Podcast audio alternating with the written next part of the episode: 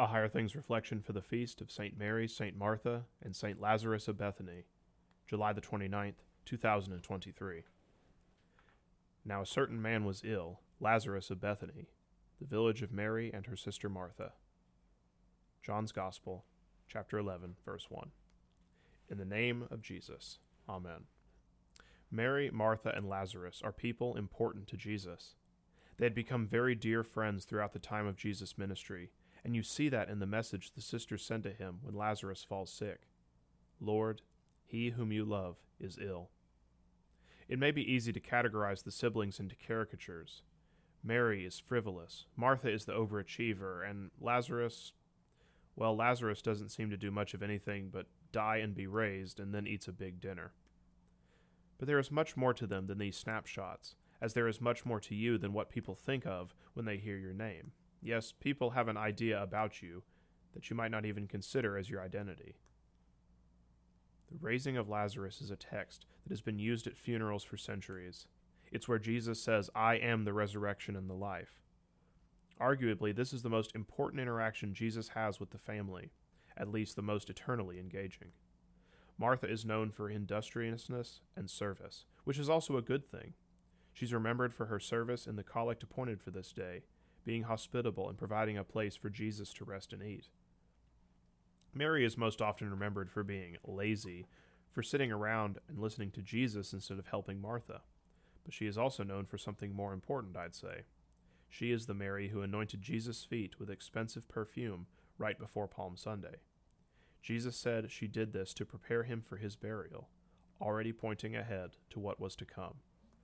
Three different saints with different sets of abilities and gifts. What they have in common, though, is that Jesus loved them dearly, just like he loves you and all your varied gifts and abilities. In the name of Jesus. Amen. Heavenly Father, your beloved Son befriended frail humans like us to make us your own.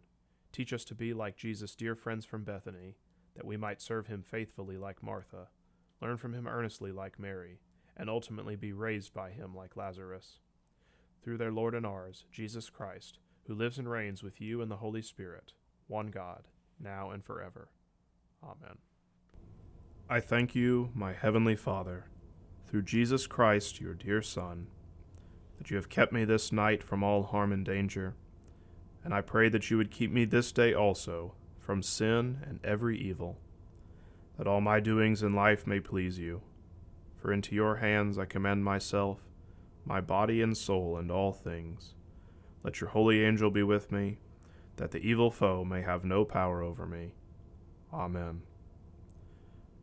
Our Father, who art in heaven, hallowed be thy name.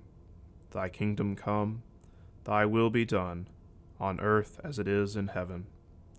Give us this day our daily bread, and forgive us our trespasses, as we forgive those who trespass against us and lead us not into temptation, but deliver us from evil.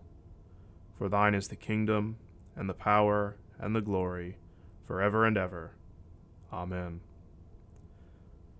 I believe in God, the Father Almighty, maker of heaven and earth, and in Jesus Christ, his only Son, our Lord, who was conceived by the Holy Spirit, born of the Virgin Mary, suffered under Pontius Pilate was crucified, died, and was buried.